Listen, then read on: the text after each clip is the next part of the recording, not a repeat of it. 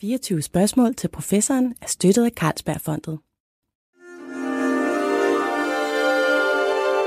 Du lytter til Weekendavisen. Her kommer 24 spørgsmål til professoren med Lone Frank. Mit navn er Lone Frank, og jeg vil gerne øh, byde velkommen til en live omgang 24 spørgsmål til professoren her på Folkemødet 2022. Og øh, jeg vil starte med at sige, 22 øh, er lidt, eller har indtil videre været lidt et underligt år. Og øh, jeg husker tydeligt, da jeg startede året, en af de første dage i det nye år, der plejer jeg altid at gå ind og kigge på, hvordan ser det ud med min pensionsopsparing. Øh, det kan man synes er en, en underlig vane, men, men det er bare sådan lidt sådan, så har jeg det, okay, så er vi i gang med et nyt år. Og øh, det så rigtig godt ud de første dage af 22. Det så ud til, at jeg kunne sådan set trække mig tilbage, altså om, lad os sige, en 10 års tid eller sådan noget. Jeg begyndte at planlægge, hvad jeg så skulle. Øhm, to dage siden var jeg så inde og kigge på den her pensionsopsparing igen, og nu kan jeg formentlig trække mig tilbage, når jeg er 85. Fordi at 2022 har forløbet været en katastrofe rent økonomisk. Privatøkonomisk for de fleste af os, også øh, samfundsøkonomisk, verdensøkonomisk. Vi skal, øh, som jeg har lovet, øh, ordne verdensøkonomien i dag. Det skal jeg i selskab med min yndlingsøkonom. Det er dig, Philip Schröder.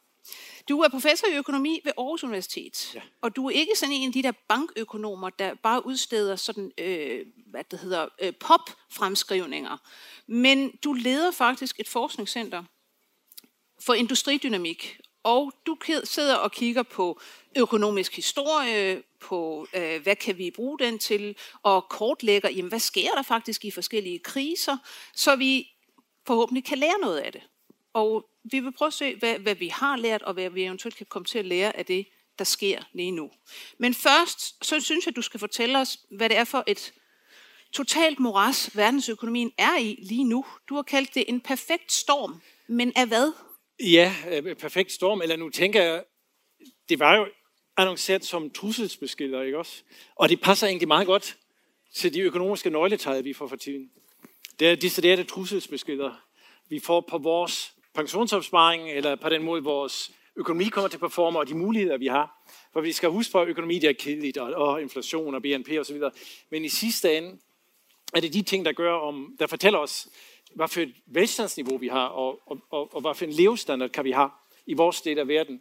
Og øh, hvis vi kigger på nogle af de her trusselsbeskeder, som økonomien sender til os, så ser vi en situation, som er blandt andet, og det har man set i medierne, øh, flaskehalse, ordpending, flaskehalse. Virksomheder kan ikke få medarbejdere, øh, der er stor mangel på bestemte kompetencer, roboteksperter osv. osv. Det er sådan den ene trusselsbesked, vi har. Nå, hvis ikke vi har hænder nok, så kan vi heller ikke skabe velstand nok. Ja. Så ser vi noget andet, øh, der kommer derud, og det er sådan set øh, den, der forjætter, det er inflation. Og øh, inflation er en af de ting, der, som, som jeg glæder mig over, at jeg har været stadig nok til at blive ved med at undervise i det, fordi de unge mennesker, jeg plejer at møde mandag morgen til forelæsningen, tænker jo, hvad snakker han om, det der inflation, hvad skulle det være for noget? Det er, det er noget fra historiebøgerne. Men nu er den der igen. Og, og, og det gør, at vores måde at agere på, både som du og jeg gør, men også som vi som, øh, i, som, som økonomi skal gøre, og som de politiske tiltag, at det er et helt nyt regelsæt. Øh, det starter med, at jeg som virksomhed lige pludselig ikke længere ved, går det bare godt for mit salg, mm. eller er det inflation? Så der er en enorm trussel her, og så skal vi også huske på, at der er en udhuling af vores købekraft, men det kan vi måske vende tilbage til. Og det sidste, og måske i virkeligheden mest skræmmende uh, trusselsignal, der kommer, ja. det er, at vi har deciderede øh, recessionsrisici. Og en recession vil sige, at økonomien begynder at skrumpe. Og det er ikke fordi, det sker her i Danmark, men det sker i resten af verden. Og takket være en, en fuldt globaliseret produktionsnetværk. Og det er det, vi blandt andet forsker i, hvordan virksomheder er sammenkoblet. Derfor er det, når der er nogen, der har et problem i USA, eller nogen, der har et problem i Kina, så afsmitter det mm om vi har råd til at blive siddende i vores huse. Ja. Og det er den kobling, der for mig egentlig, det er måske det mest truende ja. trusselsbesked, der ligger i den her perfekte storm. Og vi skal, okay, så recessionen understreger lige, og det vil sige igen, når jeg kigger tilbage, så er det sådan noget, min bankrådgiver er blevet ved med at sige til mig, nej, der kommer ikke recession, nej, der kommer ikke recession, køb bare noget mere af det her og det her og det her. Ikke? Tak, vil jeg så sige. For nu kommer der formentlig recession. Ikke? Men, men, men du, du er godt med på, at bankrådgiver eller banker er en, en eneste sektor, der lykkes med at kalde deres sælger for rådgiver. Jeg ved det. Øh, og, og man, man har det sådan lidt, altså nu, nu har vi lige, der har lige været en, øh, der har lige været en, en session her, der handler om følelser. Og det er jo i virkeligheden også øh, utrolig meget følelser, øh, økonomi hænger på, og, og hvad der bliver gjort, altså ikke mindst vores egne øh, følelser med hensyn til, hvad tror vi, og hvad har vi så hørt, at der vil ske, og så videre, og så videre. Men lad os, det kommer vi meget mere ind på. Først synes jeg, du skal fortælle os, altså det her med, som jeg siger, du er leder af et forskningscenter for industridynamik. Du sidder faktisk og laver økonomisk forskning, og ikke bare sådan, altså projektioner. Hvad øh, er det, dit center egentlig handler om? Det, det man skal forstå, når man, når man tænker en makroøkonomi, um, så er den jo sammensat af decentrale beslutninger. Det kan være forbrugernes følelsesdrivende beslutninger, eller privatøkonomiske hensyn, eller hvad det måtte være, eller virksomhedernes beslutninger, og der er også masser af følelser der, og der er også mennesker, der leder organisationer og virksomheder.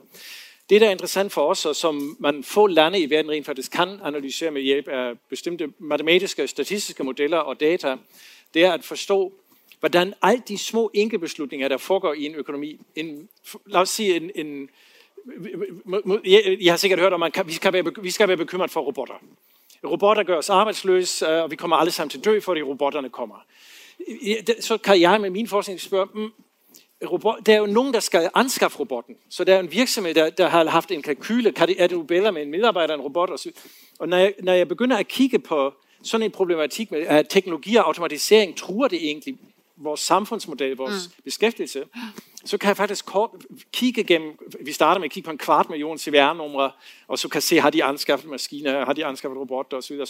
Og, og det gør det muligt for os, at vi kan lave, ja, lidt ligesom medicinerne gør en kontrolleret jeg skulle, jeg skulle lige til at sige, at du sidder faktisk og, og bruger altså big data, øh, ja. fuldstændig ligesom den biologiske og medicinske forskning ja, gør. Altså, hvad, hvad sker der, hvis man gør sådan og sådan, at vi kan trække på utrolige mængder af, ja. af data fra øh, så virksomheder? Så vi kan sammenligne, det, ham eller hende har købt robotten, ham eller hun har ikke. Hvad sker der så de næste 10 år? Ja. Og, øh, og, og det er på den måde, vi kan lige pludselig begynde at belyse ting, som er interessant for samfundet. Arbejdsløshed, ulighed, øh, vækst øh, osv. osv. Og du er jo så en af dem, der siger, at øh, øh, robotter kommer sådan set formentlig ikke til at skade hverken vores arbejdssituation ja, eller jeg, jeg, jeg, jeg, ikke kun, jeg siger det ikke kun, jeg har to streger under. Øh, så, øh, så, Jamen, det, så er det jo rigtigt. Ja, ja, så, så er det sandt. øh, og, og det er simpelthen at gøre, fordi vi, vi, vi kan vise, at virksomheder, der ikke går i de her typer teknologier, øh, det kan godt være, at de er lige lidt flere medarbejdere, men de har en ekstrem høj dødelighed. Så vi siger, de er der ikke. Nej. Øh, mens dem, der investerer i de typer teknologier, de vækster, og så ansætter de også flere hænder og hjerner. Men det her med, nu kommer jeg lige til at tænke på det her med følelser igen, øh, at der er så meget diskussion øh, som, øh, og, og så meget diskurs, som hedder, at robotterne kommer, det er frygteligt for os. De tager dels vores job, de øh, hvad skal man sige, gør en hel masse mennesker overflødige, og hvad skal vi så gøre? At man ser det som sådan en hårde af et eller andet nyt, der vælter ind og ødelægger alt. Er det en følelse, vi simpelthen har, fordi noget er nyt? Ja, afgjort. Og det, det er jo ikke meget uens nogle af de andre øh, tendenser og bøger, vi har set i, i dansk økonomi. Øh, du har jo haft den samme diskurs i 90'erne rundt omkring øh, outsourcing, som det hedder på dansk. Ja. At øh, virksomheder flytter deres produktion til Asien. Og det er, for, for medarbejdere er det samme, om det er en maskine, der kommer, eller om, om, om, om opgaven er flyttet til Asien. Og, og vi kan faktisk fra de data, kan vi kortlægge de her dynamikker. Og det er fuldstændig rigtigt, at, at det der ofte, fordi vi kun ser en del af de her, vi, vi, vi ser, når en slagteri lukker. Ja. Så hold op, 150 mennesker mister job. Men vi ser ikke, Nå, der er en ny kan mærke, der lige bliver ansat ind i indkøbsafdelingen hos en stor tøjproducent. Og så fordi de gevinster, der ligger i de her internationaliseringer eller automatiseringsløsninger, de er decentrale, mens der på de rammer, der er det fokuseret. Mm. Og det skaber den her offentlige indtryk, at hold op, det må skade os. Men i virkeligheden vinder vi som samfund og som virksomhed. Mm. Men det er jo noget, I sidder og viser eller hvad skal man sige, undersøger i jeres forskning. Øhm, hvor meget af den slags økonomisk forskning er der i, hvad skal man sige, i forskellige dele af økonomien? Fordi jeg synes ikke, at man rent faktisk øh, i medier for eksempel ser særlig meget økonomisk forskning beskrevet. Altså, man, man, det eneste, man ser, det er næsten sådan noget med, at øh, hvad det hedder, øh, jamen så ved vi noget om, at, at hvad det hedder, hvis vi ser på de seneste fire recessioner, så var der et eller andet tal, der så sådan her ud før recessionen. Og så tror vi, at det kan måske også blive sådan næste gang. Og så viser det sig næsten altid med de der ting, jamen nej, fordi så er det sådan en ny situation næste gang, vi får. Det er noget andet, der udløser en, en recession. Altså jeg synes ikke, at det er som om, man møder særlig meget økonomisk forskning derude Nej, i debatten. Det, det, det, det kan jeg sagtens følge det, og det er også sandt. Og, og det har lidt at gøre med, at, at det, det du møder som økonomisk visdom og forklaring i, i det i offentlige, det er jo analytikerne, dem der tænker hvad sker der om et kvartal, om et år. Ja. Så nogle som mig, vi er kanon gode til at forklare, hvad skete der for 10 år siden og hvorfor. Så det, det er sådan, og, og der er ikke mange mennesker, der er sådan interesseret i at få forklaret, hvorfor vejrudsigten sidste år var forkert. Øh, men det kan jeg Øh, de vil hellere vil, skal have paraply med i morgen. Ikke? Og, og det er derfor forskningen, men, men I skal huske på, det er jo den forskning, der er, er inputfaktoren, øh, økonomord, uh, inputfaktor. Uh, det er den forskning, der er sådan set det, som analytikerne så laver deres prognoser på, ja. og deres bud på fremtiden, og hvordan vejret bliver i morgen. Uh, og blandt andet de her type uh, katalysatorer, som vi har udviklet og været med til at udvikle, at du forstår, hvordan samfundet outcome, altså arbejdsløshed mm. eller ulighed, er styrt af enkelte virksomhedsbeslutninger, det har fundet genvej til alt fra ja, analyser fra bankøkonomer, fra, det, øh, fra de øh, ekspertudvalg, vi har haft rundt omkring diverse tiltag i økonomisk politik i, i Danmark, og det er en, en standardværktøj nu om dagen, når vismændene går ud og analyserer. Og, og de her type videnskabelige gennembrud, der er sket for 15-20 mm. år siden, de bliver altså værktøjskassen fremadrettet for de analyser, som vi bygger vores samfund op med. I hvor høj grad vil du egentlig sige, at, at økonomi er en videnskab? altså. Ej, det gør ondt, at du spørger det. Jamen, øh, det, det skal gøre ondt. Nej, men øh, sagen er, økonomer er, og det, og det er kun med mig også her, vi vil jo så gerne være naturvidenskab. Så derfor vi, og jeg er matematisk nationaløkonom, så jeg, gør ikke, jeg plejer ikke at ikke arbejde med data. Jeg plejer virkelig kun at nørde med matematik. Og, og, det, og så ved jeg også, at når jeg gør det, så må det jo være videnskab, fordi der er græske bogstaver, og det er kompliceret, ja. og der er ingen andre, der ja. kan. Og der, på verdensplan er der måske 10 mennesker, der synes, det, det er spændende, det jeg rent faktisk går og laver. Men, men når det er sagt, så er det jo en situation, hvor økonomi er en samfundsvidenskab, og, og det, det, det, det er noget, vi, vi bruger de første 4-5 år i uddannelsen til at sige til folk, nej, du er en tekniker, du, du skal beherske matematikken, statistikken, dataene. Og så når man kommer ud i en anden ende, så bliver man samfundsinteresseret igen. Jeg kender ikke en økonom, der ikke starter ud med at være samfundsinteresseret. Ja. Så aftræner vi det, og så genfinder Kommer, skal vi ligesom komme og, tilbage og, og til. det, øh, men, men det er kun med mig også. Ja. Jamen så lad os gå tilbage til noget med øh, samfundet. Altså, øh, vi skal på en eller anden måde høre, hvordan vi er kommet i det her moras. Altså, fordi vi, vi er kommet ud af en meget underlig situation, der har bestået i, i flere år med corona, øh, pandemi, og hvor man har set nogle helt vilde ting i forhold til, hvad man ellers har gjort i samfundene mm. før. Ikke? Altså man har lukket samfundet ned, øh, man har lavet hjælpepakker, der sådan umiddelbart lød helt vilde. Altså man har egentlig bare sådan stået, har det set ud som om, øh, og, og, og givet gaver ud øh, og, og bedt folk om at blive hjemme. Og i, vi, i lang, lang tid, kan jeg huske, i starten af pandemien, der, der sad man jo og rystede på hovedet og tænkte, det kan simpelthen ikke passe det her. De smadrer alt ved at lukke ned. Øh, og man så godt nok nogle, nogle aktiemarkeder, som jo sådan er et eller andet tegn på en stemning i hvert fald, ikke? gå fuldstændig banan. Det gik virkelig hårdt ned.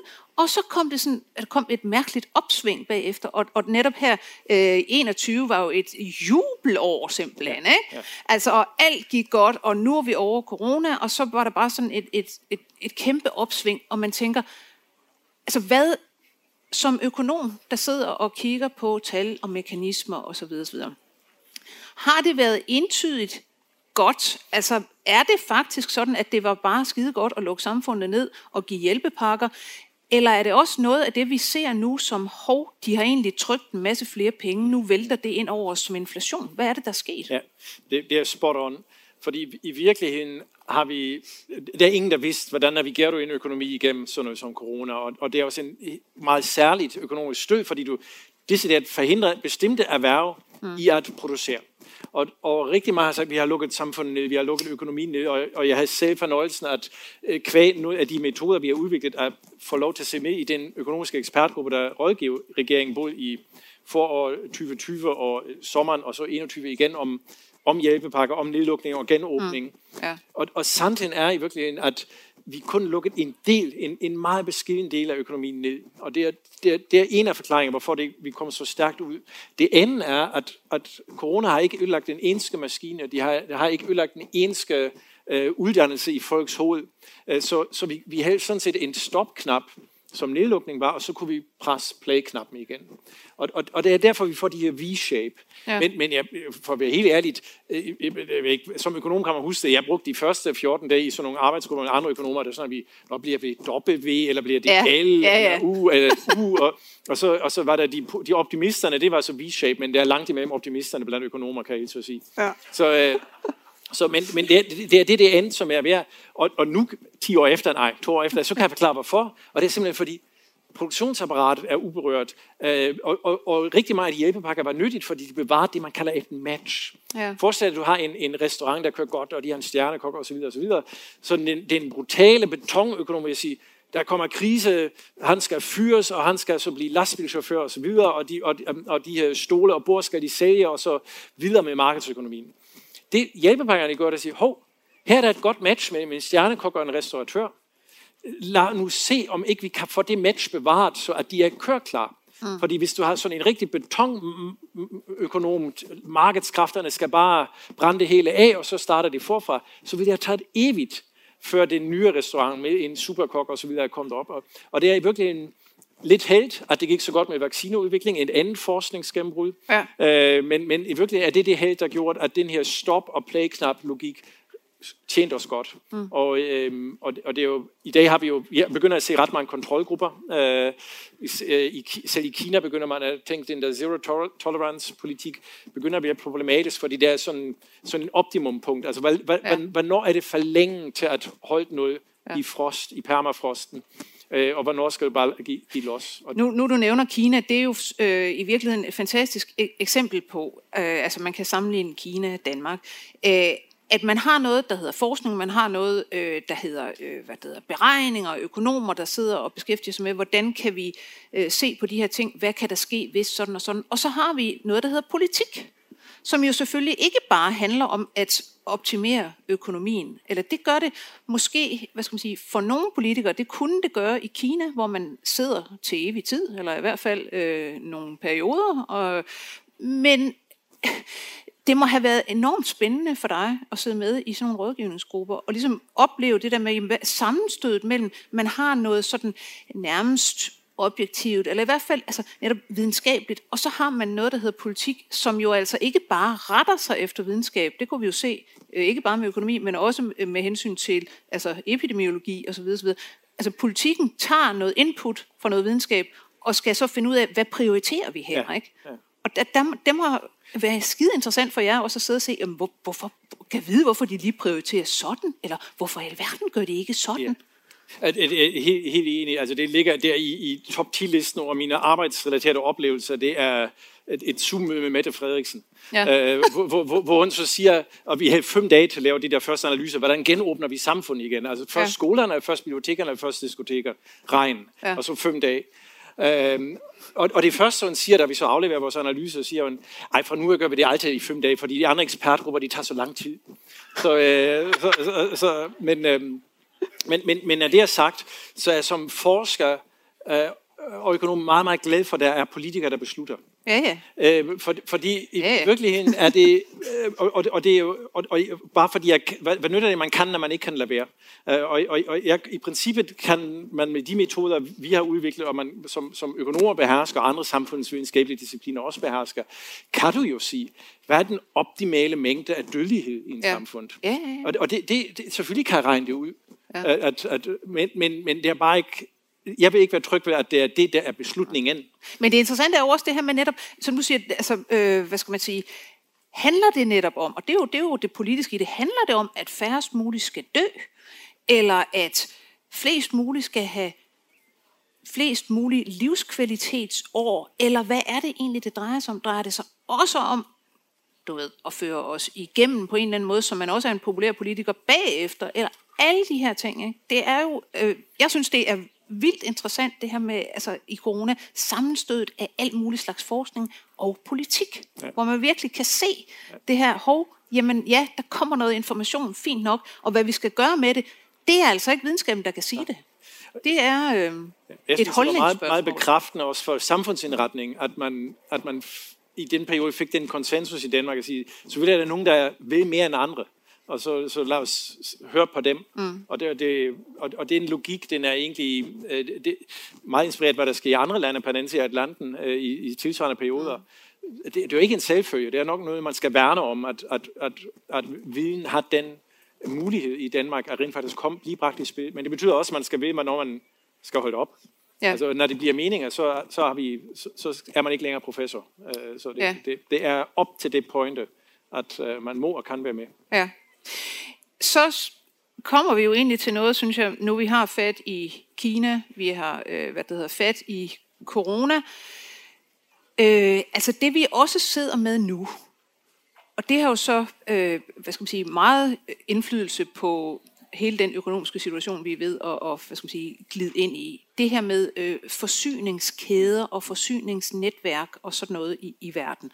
Fordi det, man har siddet og kigget på og, og stusset over i Kina i øjeblikket, er det der med, jamen den her øh, nul-tolerance-politik, den fører lige pludselig til, at der er en frygtelig masse øh, produktion, der ikke bliver lavet i Kina, som jo er verdens fabrik, eller i hvert fald en stor en af dem, og der er en masse ting, der ikke kan blive sejlet ud af forskellige havne på grund af nedlukninger i Kina, og det var ikke lige noget, man havde set for sig, i hvert fald ikke som lægmand. Altså, er I begyndt at, at kigge også, hvad skal man sige, øh, anderledes på de her forsyningskæder og netværk, ja. og sige, hvad fanden er der egentlig sker i verden?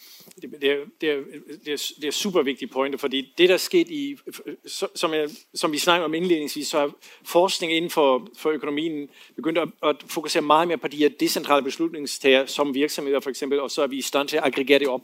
Hvad betyder det så for samfundsøkonomien? Men det gør også, at forsyningskædestrukturen er præcis også sådan en parameter, så, øh, og, og det der, vi, vi har faktisk lige, øh, vi har lige den her uge øh, fået accept af en, en European, uh, Europe Horizon projekt for at kigge på globale forsyningskæder, fordi for en forsker, det lyder for, forfærdeligt, men, ja. men det der sker lige nu, det er jo, en, et, det er jo et perfekt eksperiment. Jamen, det, sådan, sådan hedder det altid. Det hedder det også i, i den medicinske ja, forskning. Hvis der sker et eller andet ganske forfærdeligt sted. Det er jo et fantastisk ja, naturligt eksperiment. Men, men, men det er det. Guilty. Guilty as charged. Uh, for, for, men fordi vi, det, det, vi begynder at kunne se allerede nu, uh, vi, vi har en lille smagsprøve, det uh, en ret fascinerende detalje i coronakrisen var. Mm. Da coronakrisen starter, det er to ting, som, som fascinerede mig uh, på den her virksomhedsniveau, er, at, at alle virksomheder med det samme forsinket betaling af deres leverandør. Ja. Jeg tænkte, der kommer en krise. Uh, jeg beholder mine penge selv. Jeg betaler heller, jeg venter til de rykker mig. Ja. Hvad sker der, når jeg har et helt system af en forsyningskæde med 12, 18 led, ja. og alle tænker, hov, jeg må hellere vente. Øhm, så er der en, der går for lidt øh, i, i, i sidste ende, fordi så, så har han, han eller hun produceret, men der kommer ikke nogen penge den anden vej. Øh, vildt fascinerende, og, og det kan I se, det er jo rigtigt fra virksomhedsperspektiv. Øhm, men, men når du aggregerer det op, så får du et kæmpe problem. Et andet element, vi har set, at, at nogle af hjælpepakkerne også bidrager til, og det udnytter vi faktisk i det her øh, forskning om globale værdikæder, ja. at vi kunne se, at hjælpepakkerne, fordi de simpelthen ligegyldigt, bare du eksisterer, bare du har et CVR-nummer, så får du penge. Og så kunne vi måle på, hvor mange virksomheder får penge, som egentlig burde gå for lidt.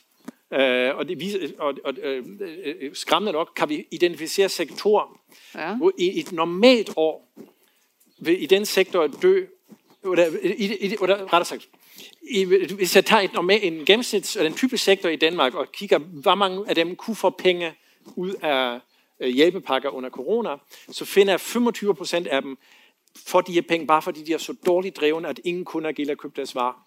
Så de er ikke corona-ramt, men de er bare dårligt drevet. Så du har et ekstremt uskarpt værktøj. Ja. Og det gør og det er faktisk den type tanke, vi nu har begyndt at anvende på det med værdikæderne. Fordi vi kan jo se, at i værdikæderne er det også relationer, som er bevaringsværdige, og relationer, der ikke er bevaringsværdigt. Og vi har begyndt at blive rigtig skarpe på det, man kalder for multisourcing, at virksomheder sikrer sig og sourcer flere steder fra. Og det er fascinerende, der er sket nu, øh, og det kommer ud fra matematikken, som vi kommer de næste to år til teste i data, ja. At det store spørgsmål er, en virksomhed, der er resilient? Det, har, det ord er I stødt på, fordi det siger Robust. Alle, Robust, ja. det. Jeg tror, i Bruxelles er det resilient. Ja. resilient er det ikke Ja. Så, og det er super vigtigt. Og så går erhvervs, og du kan, hvis du åbner en management-lærebog, øh, fra 10 år siden, så var det just in time, og du skal bare og presse dine leverandører osv. Og jeg lover jer, hvis I åbner managementbog næste år, så er det, nej, du skal multisource, du skal sikre forsyning, og nearshore, og hente tingene helst fra din egen forhaver, så er du sikkert. Det vi kan begynde at se, er, dem, der vil køre sådan en sikker strategi, det er ikke sikkert, at de kan klare sig i markedspladsen. Okay. Det er formodentlig dem, der rent faktisk ikke vil finansielt kunne løbe rundt. Og det er jo vildt fascinerende, at markedsøkonomisk mekanisme tvinger virksomhederne ud til at påtage sig mere risiko, end hvad der måske er godt. Og det, øh, det er sådan noget, som, ja, hvor, hvor, hvor jeg godt kan, godt kan finde på at bruge en ekstra lørdag på at se ved computeren. Men, men, men når du så gør det, hvad, hvad, kan det, hvad kan det så munde ud i? Altså, hvordan, hvordan får du så den viden ud? Fordi når du siger management-lærebøger for eksempel, ikke, der har jeg indtryk af, der, der kan stå hvad som helst. Altså, og, og virksomheder kan læse sig til hvad Ja. som helst, og de kan øh, indhyre konsulenter, det gør de jævnt hen, og de siger hvad som helst, øh, og mange forskellige ting år efter år. Øh, hvordan får man sådan noget viden her ud til dem, der skal bruge det? Ja, nu skal vi ikke oversælge det her, for Nej, i, i, i, men, øh. i udgangspunktet er det her grundforskning, som er til andre nørder ligesom mig. Mm. Øhm, men, men på et tidspunkt kommer det jo en gang med ud. Altså, nu, som sagt, jeg, jeg har fået lov til at være med til nogle af de her typer ekspertudvalg, hvor man faktisk trækker på den viden, på de mekanismer, og anvender dem til politikdesign. Og jeg kan næsten fornemme det, øh, hvis man nu tager det her eksempel, som der kristalliserer sig i modellerne, og som vi for om et antal år tog streger under måske, Ja. at, at det, det kan være vanskeligt som virksomhed at faktisk være robust, fordi så vil du ikke kunne løbe rundt finansielt. Og så næste sætning er jo, jamen så må du regulere. Fordi der er, ikke, det er, en, det er en skrøne, at markedsøkonomi kan selv. Så en markedsøkonomi kræver nogle rammer, og det er måske der, hvor den her forskning er mest bidrag, at den viser os, hvor er det måske brug for, at du lige tænker dig om, hvordan du indretter din økonomi, hvordan du indretter øh, din samfund. det er jo mega interessant. Altså at, at netop, som du siger, markedet, den gode gamle usynlige hånd, Adam Smith, alt det her, som vi nogle gange hører fra hyperliberal, at man skal bare lade det marked ordne det, så kører det selv. Men egentlig, hvis man skal optimere ofte for samfund og for øh, mennesker osv., så, videre, så er det faktisk rigtig godt at, at regulere markedsøkonomien på en rationel måde. Ja, Men- oh, ja, nu skal jeg passe. Ja, men, jo, altså, Kom du til en at sige en noget, du marked- ikke måtte, Nej, eller nej du var fuldstændig ret. En markedsøkonomi, men det er bare lige en markedsøkonomi kører af sig selv. Og det Ja, vil den altid gøre. Men, men- den, den, den, kan se frygtelig ulækkert ud, hvis Ja, den gør det. og det kan være Og- og- ulækkert, og det- om ja, så må sige, for mennesker, der lever i det. Nemlig. Altså det, det.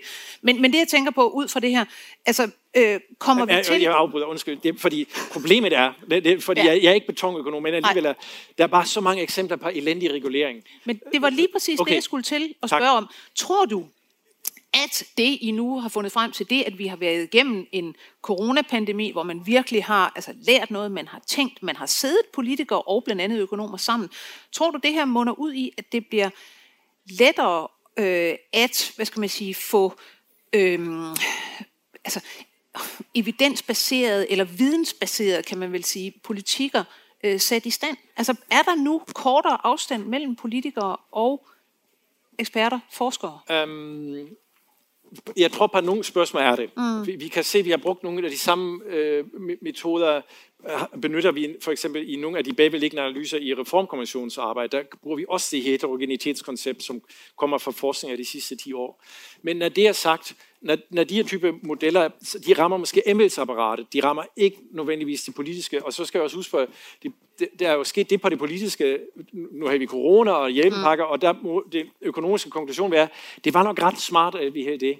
Men, men det har jo så resulteret i det forfærdelige, at der er Ukraine-krise, nå, så skal vi have en hjælpepakke, der er inflation, så skal vi have en hjælpepakke. Ja. Og, og, og, så, øh, så, og det, der har jeg altså nok styr på markedsmekanismens virkemod, at det er ikke smart Nej. at interferere med for eksempel prissignaler. Nej. Øh, Altså nu for eksempel altså den her inflation, som jo ser ret forfærdende ud, når man er vant til, at der ikke stort set ikke er nogen ja. Inflation. Ikke? Og så siger man jo straks, jamen altså min realløn er gået ned, altså skru 10% op for den, fordi at nu leverandørerne til Netto, de har altså skruet 10% op for deres. Ja. øh, priser osv. osv. Ja.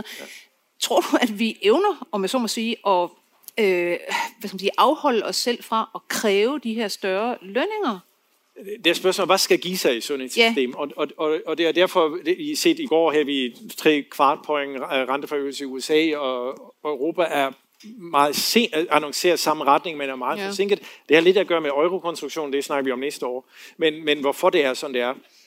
Men sandheden er i virkeligheden, at vi har en, en situation nu, hvor vi har alt værktøj til at takle det her inflation. Ja. Så vi er jo ikke i 80'erne, og, øh, hvor, hvor man skulle opfinde kartoffelkuren og mange af de ting, der sådan set fik Danmark ud af sådan, en, øh, sådan, et, øh, sådan et spor. Så vi har, vi har en centralbank, der kan det, vi har en, en finansiel sektor, der kan det. Så i virkeligheden burde det her hurtigt kunne ikke forsvinde, men blive bedre igen. Så vi, vi, fordi vi har en værktøjskasse baseret på erfaringerne fra 70'erne, fra 80'erne. Og det har vi ikke kun i Danmark, det har vi i hele Europa, det har vi i hele USA. Så derfor er jeg sådan set ganske tryg ved, at vi ved, hvilke knapper det er, vi skal trykke. Spørgsmålet er, om vi så gør det ret tidligt. Hvad er det så helt nøjagtigt for nogle knapper, der skal trykkes på, og hvor hurtigt? Det, det skal blive meget dyrt at bo i sin hus. Og det, det er øh, det sådan set allerede. Ja, nej, det, rent, det er, i virkeligheden er rentepolitikken, det er det, det, er det vigtigste. I dag er det jo bare gebyr, det er Ja, renter. nemlig. Men vi, vi, det, det, det kan jeg love. Det er det eneste forecast, der får mig til at gøre. Renterne bliver positive inden længe. Ja, okay. Godt. Så det er noget med omlæg, omlægning af lån nu? Ja, Det kan jeg så ikke rykke i ord. Nej, men jeg vil godt have alligevel dit bud på, hvordan den her perfekte storm, som vi sidder i nu, og den er ved at udfolde sig, og det ser nogle gange rigtig blodigt og forfærdeligt ud, også når man går hen og skal købe almindelige varer. Hvordan kommer vi, altså kommer vi ud af den i, i 23, tror du? Altså, Danmark har, er sådan set legnet op med, med mm. vores, det, man kalder fundamentals, altså hvordan er vi indrettet grundlæggende øh, til at kunne komme ud. Men vi skal huske på, at vi er dybt afhængige af de transmissionsmekanismer, der ligger i omverdenen. Øh, for at give jer et tal. I Danmark, øh, vi har en bruttonationalprodukt på en, hvad det, 2.000 milliarder kroner, øh, svarende til halvdelen. Det vil sige, alt de værdier, som I skaber, når I møder op fra 1. januar til en gang i juli, den samlede værdi, I har skabt der, og ligegyldigt om I arbejder med regnskab eller danser for det kongelige ballet, det er BNP. Og svarene til alt det, der bliver skabt fra, fra, fra 1. januar til midten i juli, det sælger vi til udlandet. Så, så den danske økonomi er ekstremt, man kan have handelsåben. Tilsvarende importerer vi også. Altså alt det tøj og det Netflix, vi ser, og de biler, vi kører i, det, det sender det flinke udland jo kun til os, fordi vi sender noget andet i en retning. Og, og, og det gør så, at rigtig meget af vores konjunktur er afhængig af, hvordan det går i resten af verden. Og hvis der er en ting, der har været meget nyttigt mm. i coronakrisestyring, så var det Next EU, hvor man simpelthen skaber nogle værktøjer, så man kan holde andre store europæiske økonomier i liv. Fordi det sidste ende gavner det også, fordi det, der er værst for os, er, når det, når det går i stå i Frankrig og Italien. Ja. Så kommer vi til at mærke det her hos os. Ja. Med hensyn til, til lige præcis det her med altså globalisering, og øh, det vi sidder i nu er jo altså, interessant at iagtage, at jamen, vi har på en eller anden måde en, en, en større rykken sammen inden for Europa for eksempel. Ikke? Men man har vel også nogle altså, tendenser, der, der, der tyder på, at vi kan godt komme ind i en, en, en slags, ikke afglobalisering, men altså en, en, en svækkelse af globaliseringen, fordi at man er ved at få den her øh, nye verdensorden, ikke? altså sådan en multipolær øh, hvad det hedder, verdensorden. Øhm, og hvordan, hvordan vil det påvirke os alle sammen? Fordi altså, globaliseringen har jo gjort os meget, meget rigere. Mm-hmm. Så hvad, hvad vil der ske? Altså, hvad tror du med hensyn til øh, hvad skal man sige, globaliseringens udsigter, mm. og, og hvad vil der ske? det vi kalder, dybest set starter afglobalisering eller deglobalisering, mm. sådan meget tydeligt er det jo Brexit-afstemning, er sådan et, et godt pejlemærke at sigte på uh, Trump-administrationen. Uh, vi skal huske på, op til uh, Trump-administrationens start, der, havde vi, uh, der var vi i gang med TTIP-forhandlingerne, som ja. blev der skabt en frihandelsaftale mellem USA og Europa, som nogle bestemte producenter herhjemme ikke var meget for, og, men, men som har været en enorm, en enorm værdiskaber. Øh, Jeg, jeg, jeg var så heldig, at jeg var inviteret til, øh, jeg er så heldig eller uheldig, jeg ikke. Jeg, jeg fik lov til at spise middag på den amerikanske ambassade under, eller en Clark Sanders, den, en tv-celebrity, som var ambassadør i Danmark Ja. under Trump. Sands. Øh, Sands, nemlig der. Ja. Ja. Og hun havde så inviteret øh, Trumps øh, White House cheføkonom, som jeg så som, for, som bor her, og, og hun serverede burger og pomfritter, for ikke det skal være løgn. Øhm, så, øh, Ja. men, men, øh, og så siger jeg til ham, øh, Kevin, som, som er, han er uddannet økonom, han har papir på, at han egentlig burde vide nogenlunde det samme, som jeg gør. øh, så, og jeg siger til ham, prøv lige, øh, I, I lukker for handel, ja. altså, det, det, I, I bliver fattigere, og så, oh, nej, nej, det, det, det. og svaret var, men Donald Trump er så smart, det forstår vi andre bare ikke. Nej. Altså, ja, men det, det, det, så han kørte jo, han blev fyret faktisk bagefter, jeg ved ikke om han, men anyway. Men det, der var, det, det var forbløffende, er jo, at den der anti-Kina, og vi skal ikke handle så meget med hinanden, vi kopierer den faktisk. Ja. Øh, uden at vi tænker over det, så har vi faktisk tiltaget mange af de der anti-globaliserings- og afglobaliseringstiltag. Det, og nu er det, oh, vi kan ikke producere mundbind i Europa, og det var en stor katastrofe. Vi kan ikke engang ja. producere en aspirin, det må vi hellere selv gøre. Men i det øjeblik, jeg tvinger min økonomi til at producere mundbind og aspirin, så er det noget andet, jeg ikke gør. Og formodentlig var der en grund til, at jeg ikke producerede mundbind i Europa. Det er nok, fordi jeg ikke kunne skabe ret meget værdi med det. Mm. Som virksomhed og som medarbejder. Men når jeg nu begynder at tvinge mig til, at du skal selv producere mundbind osv., så, videre, så gør jeg mig mere autark. Det er dejligt, men jeg betaler en pris, og det er vores velstandsniveau. Og, og der er det igen en god eksempel på, at det er det godt, det ikke er økonomer, der skal sige, hvor ligger vi os her, og det er politikere, der siger, hvor globaliseret, hvor risikofyldt vil vi have vores opkobling, og hvor sikkert vil vi have det. Fordi der er ingen tvivl om, ved at handle mindre med omverdenen, så bliver vi alle sammen fattigere. Ja. Med hensyn til, altså noget man også jo altid øh, taler om, det er, nu startede du med at sige, at altså det værste vi står overfor er egentlig øh, en truende recession. Altså recession betyder, at, at økonomierne trækker sig sammen.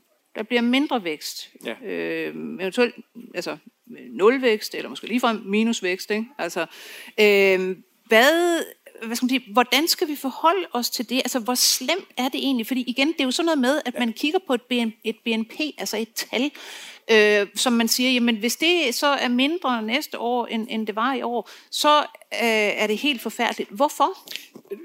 Svaret er, at det er ikke helt forfærdeligt. Mm-hmm. Fordi BNP er i virkeligheden jo bare et mål for, hvor meget har vores hænder og hjerner skabt fra, fra januar til december i virkeligheden. Øhm, og, og derfor det der det værste er jo, det er derfor vi har sådan et Hvorfor arbejdsløshed er sådan et forfærdeligt spil.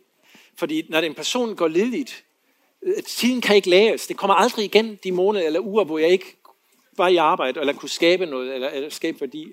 Så, så i virkeligheden, en recession siger jo bare, at i stedet for at vi skabt, fordi år efter år skaber vi præcis de samme værdier som sidste år, og lidt ekstra. Ja. Og det er lidt ekstra, det er vores vækst. Så hvis der kommer et år, hvor vi skaber næsten det samme som sidste år, bare en smule mindre, altså så er vores levestandard kollapser ikke. Og øh, som man Jamen, plejer at sige, vi vil hellere stå nede på et højt niveau, end ja. at stå nede på et Men det underlige er jo, at vi, hvad skal man sige, vi sidder nu her på et, et glimrende niveau, kan man sige. Ikke? Ja. Vi har det rigtig godt, hvis vi sammenligner med jamen, øh, 50 år siden, 100 år siden hjælp. Altså, vi har det sindssygt godt hvorfor er det nødvendigt med denne evige vækst? Altså, fordi, Ej, altså, man siger jo hele tiden, jamen, der skal være vækst, ellers bryder alting sammen.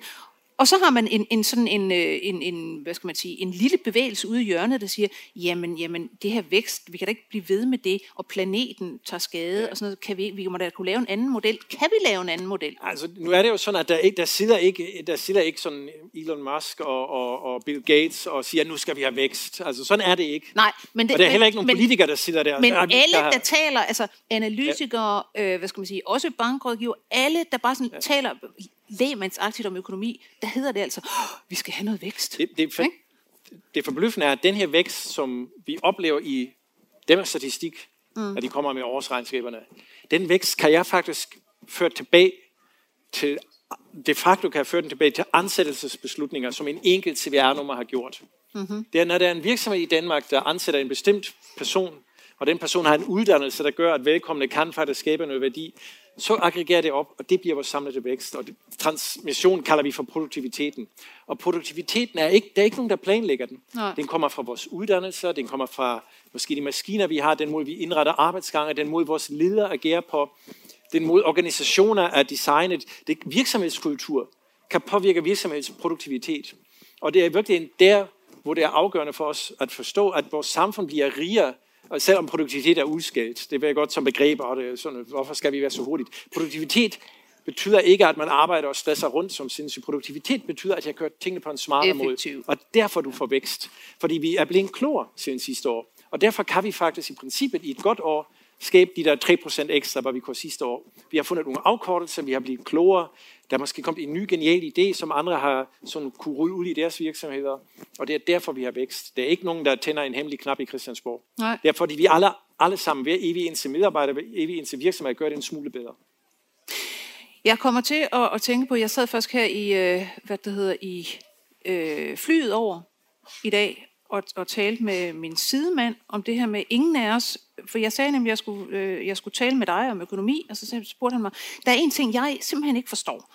Øh, det er det her med, at man altid taler om, at verden kommer til at, at, at, at bryde sammen, når vi ligesom, øh, befolkningsvæksten er jo, den er jo aftaget, så vi kommer nok op på, øh, hvad det hedder, omkring de der 9 milliarder mennesker, og så vil øh, hvad det hedder, øh, befolkningstallet falde igen. Og så der er allerede mennesker, der er ude og sige, at det, er jo, det er jo helt, helt skrækkeligt. Det bliver simpelthen vores undergang, når vi falder ned fra de 9 mm. milliarder igen. Hvordan ser øh, en, en økonom på det? Økonomer er egentlig pessimister, men, men jeg kan ikke få mig til det. Nej, det er fint. Så, så, for, fordi det, det løser sig. Ja. Øh, og, og, og det, vi har, man har en diskussion i Romeriet, er diskussion, at man løber tør for byggematerialer. Og Okay, derfor, ja. derfor må det være slut på vækst. og så opfandt man øh, altså cement. Ja. Øh, øh, og, og, og i virkeligheden er det det der er det geniale med menneskeheden, at vi sådan set finder løsninger. Men det kræver kulturel udveksling, det kræver forskning, det, det, skaber, kræver faktisk en ret åben samfund, for at du kan have det her fundament. Og det, det dækker ikke kun forskning, det starter faktisk helt fra kulturen og sprog, til at du rent faktisk har en samfund, der har den innovationsevne til rent faktisk blive ved med at løfte os. Fordi rigtig meget af vores forbrug øh, er jo ikke materiel længere. Nej. Altså, vi, vi streamer ting, og, og, og, og, og desto rigere vi bliver, desto færre ting konsumerer vi, desto flere oplevelser. Og, og, og i oplevelser er det ikke meget CO2, mindre man mener, at de skal foregå på Mallorca. Så, vi, men, men, så, så i virkeligheden kan mennesket genopfinde også vores mod at skabe økonomisk vækst for. Altså det, og man kan sige, at menneskeheden har jo konstant genopfundet sig selv. Altså, øh, altså Malthus sagde, at vi ville sulte ihjel på grund af, at nu ville der ikke være mad nok til alle de hårder. Øh, så laver man den grønne revolution, når man borlager og så videre. Og så begynder man at dyrke ufattelig meget mere med. Øh, og, og hvad det hedder, så kommer man så op på efterhånden de der 9 milliarder, ikke? og hov, dem kunne man så også formentlig brødføde. Og så går det den anden vej, og så, så klager man også og tror, at man vil aldrig overleve, at der så hvad skal man sige, kommer færre mennesker igen, hvor man bare siger, jamen ja, selvfølgelig finder man en løsning på, at der er mange gamle og få unge. For eksempel bare, at de, at de gamle sørger for at pensionere sig selv, altså at spare op, så kan de jo klare sig. Altså. Ja, ja, Sådan noget, ikke? Ja, ja. Og det er vi jo allerede tvunget til. Så, Altså, altså, man skal huske på nogle enorme samfundsindretninger, som vi ikke tror er, er som vi ikke tænker er økonomisk politik, men bare sådan noget som folkeskole. ja. Øh, det, det, at alle mennesker kan læse og skrive, øh, der, der findes, altså det er jo, øh, nu, som I nok kan høre, kommer jeg op lidt, lidt længere sydfra. Øh, det, det var i, i- før man i Preussen sagde, nu skal vi have sådan en almindelig skole, så der mente man, det kunne ikke lade sig gøre, fordi Nej. folk er for dumt til, at de alle sammen kan lære at læse og skrive. Så, og, og, og det er jo et, et rigtig godt eksempel på, at selvfølgelig kan ting lade sig gøre. ja. Selvfølgelig kan det det. Jamen, så jeg synes også, vi skal prøve at, at slutte på et, et lidt, øh, hvad det hedder, en, en, øh, en optimistisk tone. Og jeg kom lige til at se øh, faktisk i, her er det, øh, det er Wall Street Journal, hvor en kvinde ved navn Shirley Yu, hun sidder på Harvards Kennedy School, jeg ved ikke, om du kender hende. Nej. Nej. Men hun har i hvert fald skrevet en meget optimistisk øh, kommentar her om, øh, hvad det hedder, som hun kalder den, The world is in crisis, and that's good for the economy. Og som hun skriver, det er jo simpelthen en gave, vi, vi har fået med den her Ukrainekrig, fordi nu kommer alle, hvad skal man sige, vi kan se, øh, hvad det hedder, europæerne er ved at opruste, øh, amerikanerne kommer til at opruste, kineserne har afsat ufattelige mængder penge til, til øh, hvad det hedder, militær oprustning, og som hun siger, hvis vi kommer ind i sådan en kold krig igen, ligesom vi havde sidste gang, så prøv lige at huske på, hvad det var, den kolde krig bragte. Den bragte, altså, øh, hvad det hedder, øh, alt det, stort set alt det teknologi, vi har i dag. Altså det, det stammer fra, at man havde militær oprustning og begynder at tænke i, hvordan skal vi, hvordan skal vi udslette verden. Og så opfinder man fantastiske teknologier, som man så bruger til fredelige formål. Og som hun siger, det, vi har heller ikke set før, at oprustning i sig selv giver krig. Altså, det behøver det ikke at gøre. Så, så altså det her med, at vi er inde på, at det er teknologi, der i virkeligheden giver altså, udvikling og, og altså innovation giver udvikling, og så man har, der er ikke noget så godt til at kickstarte, hvad det hedder, øh, innovation og teknologi, ny teknologi som, som krige og oprustning. Hvad, hvad siger du til det? Jamen det, er, det er desværre sandt, og det er jo selvfølgelig frygtelig kedeligt, når man tænker, fordi det er jo ægte mennesker, der sidder og ja. mister liv og mister deres hus og hjem. Men det er sandt, at, at den her type krise, vi har nu, det er en gigantisk stimulusprogram. Ja. Og derfor kommer den også til at have en positiv afledt effekt på økonomien. Og selvfølgelig også på de forskningseksperimenter, jeg får gratis leveret, fordi vi forstyrrer en stor del af økonomien. Så altså, hvad skal man sige, på sigt kommer det til at give en positiv øh, virkning på samfundsøkonomien. Og du og andre forskningsøkonomer, I sidder simpelthen og gnider jer i hænderne. Det, sådan er det. Ja. Jamen, øh, Philip Schrøder, tusind tak, fordi du var med.